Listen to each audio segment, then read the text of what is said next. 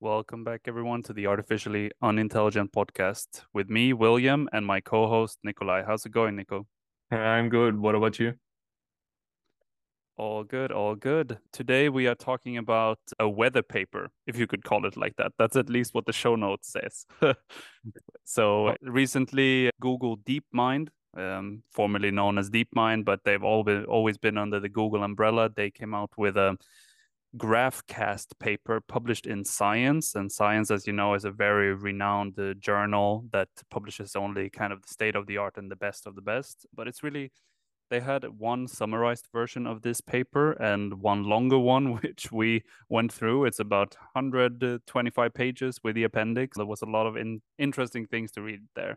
But it's really nice, I find, to read the science papers in general because they it's kind of like a short novel in a sense. They they put in like yeah, I don't know, some some bit more romanticizing the stuff, but it's really cool. And the tool that they have developed is GraphCast, basically forecasting the weather as um, accurate as possible a couple of days in advance. So this is what we will be talking about. What are your thoughts on this? What are your immediate thoughts? So my first thought when I was looking at the results they got, because they are pretty accurate, I think Apple Weather should adopt it. This was my first thought, but it's actually it's for me the results are quite impressive, but also show the complexity of weather forecasting because they outperform most of the systems on their test set, but at the same time only for 10 days. And after that, apparently the complexity explodes. So you see the complexity of weather and the different amounts of variables and components who are, which are impacting each other that beyond a certain scope is just inaccurate. But if you think about it 10 days is actually a third of a month. So if you can be quite accurate uh, you know a third of the month ahead there's a lot that can be done you know for example preventive measures in terms of like if cyclones were to hit a certain area of the world or maybe you have like a I don't know, a dry period coming up or something like where people actually have to prepare. Uh, but it of course has other consequences on economics and financials for logistic trade and whatever you have. So it's it's definitely Google DeepMind. They come out with these sort of things. So whenever they publish something, people should look into it, in my opinion. Yeah, and it's quite well timed because a few weeks ago there was like one i'm not sure whether it was a monsoon or a hurricane or something i know i'm not sure as to what it was classified but it hit america and it was like without any announcement or prior knowledge. It came i think it was in florida. And so the paper was quite well timed. And they have two entire sections on forecasting extreme weather events where they also have quite an impressive performance. Yes. So as we said, the paper is quite lengthy, and we tried to split it up into sections that Nico reads and that I read. And um, what can you say about the high level overview of this model itself? Maybe kind of the yeah the initial part of the paper. So first of all, I think they went with the current trend, which is like autoregressive modeling that you're which is pretty common in in forecasting because when you're making a time series prediction you have like different options. Either you have a model which is doing a forecast for the next n steps so i'm making a forecast for tomorrow and the day after that at the same time but i could also do it auto regressively like they did where i'm forecasting the next day and then i'm using that forecast as an input for the next one and forecasting the day after that. And that's what they did. And I think that's quite on trend at the moment. And also like the they figured out a way to make it like more of in the direction of a encoder decoder architecture, which is also pretty on trend at the moment with the larger and larger models, which could allow them to scale the model up a little bit more efficiently than prior models. And with regards to um, autoregressive models, one can kind of understand that when you try to predict too far into the future, let's say after 10 days, as you said, you're taking the predictions of the next step or the next day into account into the model when you try to predict, let's say, two days in advance or three days or 10 days or something like this, then eventually you have too much variance in the prediction. So when the actual real day is coming up, your prediction might at one point just start to diverge because there's too much baked into the model that is uncertain in some way or another. Yeah. And if you look at it, the main difference I think they they brought into the paper is the way they construct the graph. So basically, you have a graph around the world for weather forecasting, which is typically the longitude and latitudes. And in the longitude and latitudes, you have certain areas and certain points, and they are typically used as the nodes and the edges of the graph. But they constructed an additional mesh above that and basically, this mesh allows them to have more points and different points beyond the longitude and uh, latitude, which was apparently a restriction of the current systems.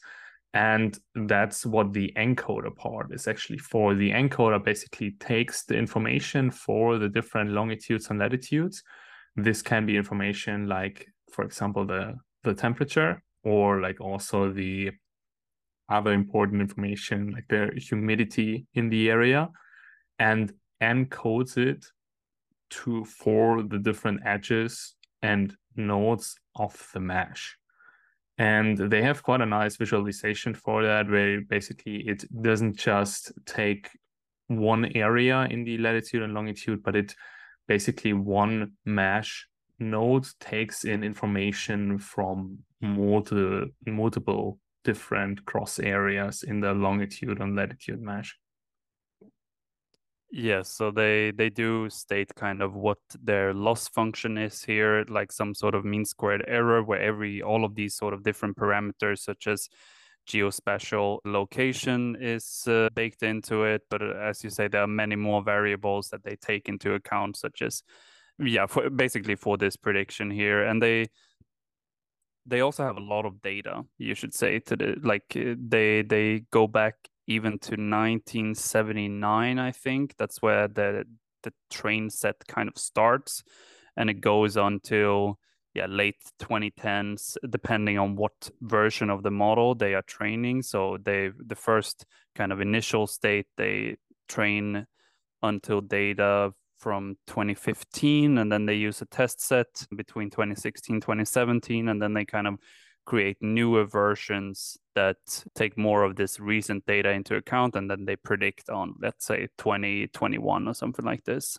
But it depends a bit what they are also trying to predict. So if it's for example cyclones or hurricanes or whatever you want to call it they they don't occur that often. So they need to expand the test set to, make it span over a couple of years so 2018 to 2021 or something like this to be sure that they can predict this as accurately as possible. But the training set is still quite large and they they actually said something we wanted to include more data from like the 1950s up till 1979 when the train set actually starts but i think some of the parameters and you know the data was not as wholesome as it was afterwards so they just they got very little use out of it so they discarded yeah. And they process basically this this information in its encoded form in the mesh network only. So basically on a higher level than the original network. And they have two steps. First of all, they recompute the edges.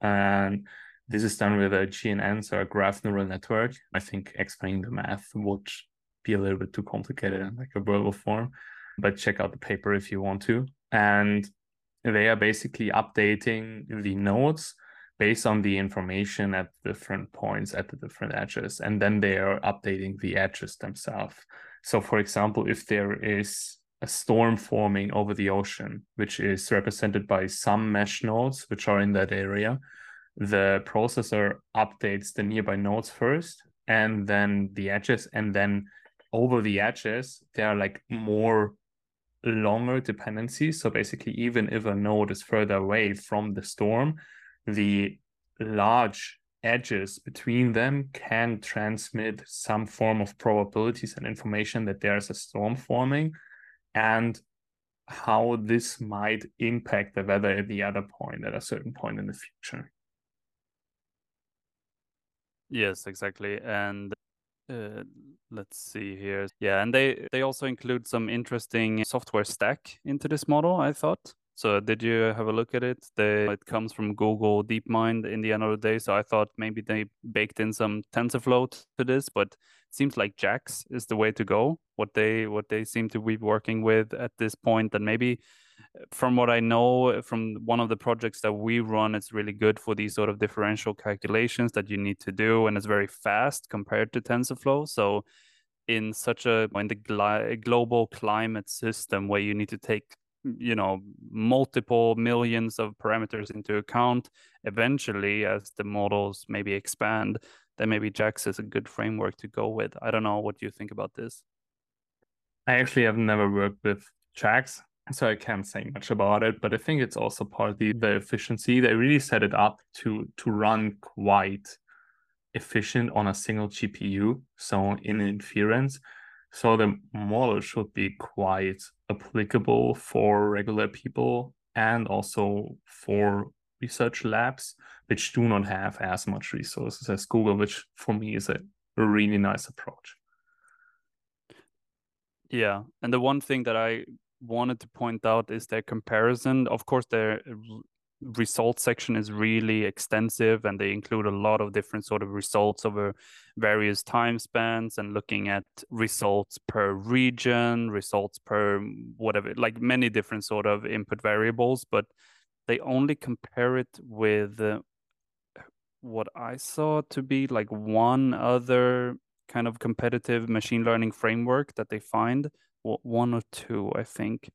But there, I mean, maybe this is my ignorance as well, but there don't seem to be that many good state of the art models out there for weather forecasting. What do you think about this? Yeah, I think in weather forecasting, most or the state of the art models are mostly proprietary. So there's another company, I'm not sure it's a startup, I'm not sure about its name anymore, but they also have a pretty well model, but what I've seen, they are quite accurate for three to four days. Uh, and if you can trust the results that DeepMind got, uh, the accuracy for 10 days is quite impressive in comparison. But I think weather forecasting is a domain, it's quite resource intensive. So I'm not sure how much research is actually in this domain because it costs so much and it's so hard to work with. It's a very difficult problem when you start getting into the nitty gritty details because you need you know data input from various sort of first of all geographic locations that you need to take into to account. And all of these different sort of databases need to include uh, several different parameters that the model can uh, use to impute into the, or take into account etc so i don't i can imagine that it's uh, of course there are a lot of records from yeah as we said 1979 and forward but I, for these 10 day weather forecast prediction then you want uh, as much data input as possible. But what do you think why do you think people need a 10 day forecast rather than like three or four? Do what do you think are the maybe economic implications for this or just in general? I think like for one there are so many different industries which are dependent on the weather. Like for one just the entire shipping and logistics industry which always have to be on the lookout for it but also like air travel which always have to check and have to adapt their routes when there is a huge storm coming and the longer window you have to plan stuff like that, the better, because you can notify your customer in advance when there is like a huge storm coming. You can take alternative routes with your ships uh, if you know that there might be some major storm in an area. And for me, the most interesting part isn't like the regular weather forecasting, but more the extreme weather forecasting like what they have for one is cyclones, atmospheric rivers, which is basically atmospheric rivers, the condensation, which is traveling between different parts of the world, which is like a river in the sky, basically. And also classifying extreme temperatures where they show a real, really good performance. And maybe one more note on the benchmarking against other data sets. They, I think, why they ignored it partly, they split their training and test set into a development set, which is data from 1979 until 2015. And they took the data from 2016 to 2017, I think, for the validation. So they rather tested on the actual data, which was out of sample, rather than comparing the performance in its truest sense, which I think is the more practical approach because you can actually see how well it performs in practice. Yeah, definitely. And also just adding to one of the industries that you mentioned, agriculture is of course one of the yeah. big ones where you need to mm, prepare in order to, you know, maintain your crops as well as you can and uh, this can this probably includes you know a combination out of agriculture and logistics like when you need to order something in order to prepare or maybe when you need to uh, be proactive and maintain some of the different crops or whatever you have at the, at your farm or something like this. But yeah, so of course it has both societal and economic implications here, and it's really cool that you can do this very accurately in 10 days in advance because it gives you kind of this room for you know proactive measures basically yeah and then what do you think how do you think people will incorporate this into their apps and sort of the what do you think Google will use it for maybe other ones? Do you think there will be a push from other actors let's say Apple to develop more state of the art models for this or other sort of um, or other sort of sites? I don't really think so. I think people will pick it up and compare it to their existing methods and try to integrate it into their system if it's better otherwise i don't think like facebook or apple is really interested that deeply into that domain because it's a tangent for them. And it's like fairly research heavy and especially on the it's like off the current trends and i don't think facebook will jump onto that. And especially like apple is uh was never really known for like being a research company, but rather being an applied company of taking the best tools. And once they get it to work seamlessly onto their hardware, they will integrate it, but you won't really know what tools in the background. And I think they might test it out and look to integrate it into their apps, but you won't really know it.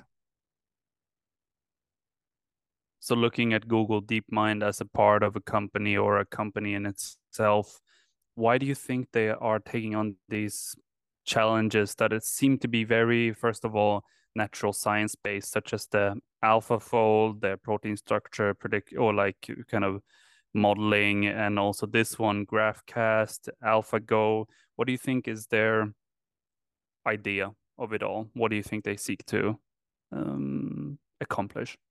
So, first of all, I think it's a great advertisement for existing researchers that you're like always building these state of the art models in different domains.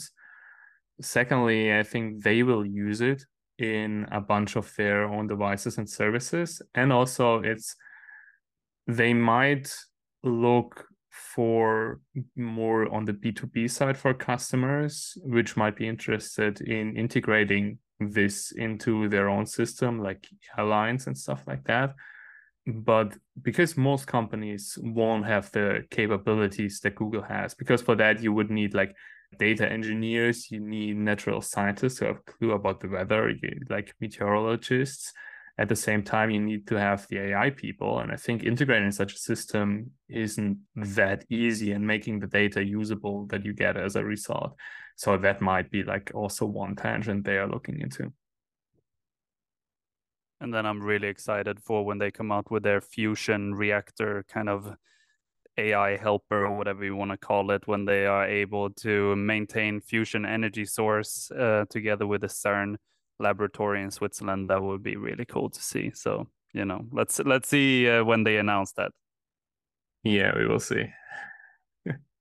Okay, let's put a pin in it there. I think uh, this was a great episode. And uh, yeah, Graphcast, everyone, check it out. Read the summarized version or the full lengthy ones, and maybe let's see if one can go and play around with it. But uh, yeah, I hope that everyone enjoyed this, and we'll see you next time. See you soon, buddy.